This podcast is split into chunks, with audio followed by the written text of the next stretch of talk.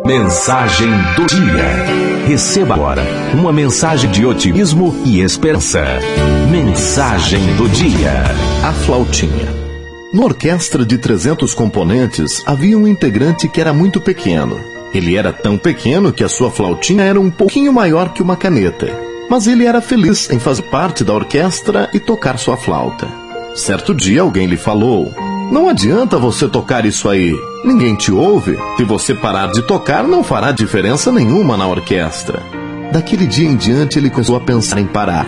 Ele refletiu que realmente, no meio de tantos instrumentos tão potentes de trombones, saxofones, trombetas, clarinetas, gaitas, violões, violas e tantos outros, ninguém notaria se ele parasse de tocar sua flautinha.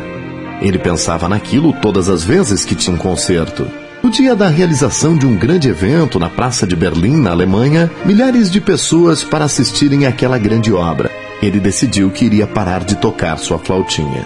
A orquestra executava uma famosa música, quando então ele parou. Imediatamente o maestro mandou que a orquestra parasse. Ninguém sabia o que tinha acontecido. Quem parou de tocar? perguntou o maestro muito irritado. Houve um silêncio. Perguntou pela segunda vez. Quem parou de tocar? Então aquele homem se apresentou ao maestro e, com a cabeça inclinada, respondeu: Eu parei de tocar. Por quê? perguntou o maestro. Porque eu pensei que ninguém me ouvia, por isso eu parei. Mas eu ouvi, disse o regente da orquestra.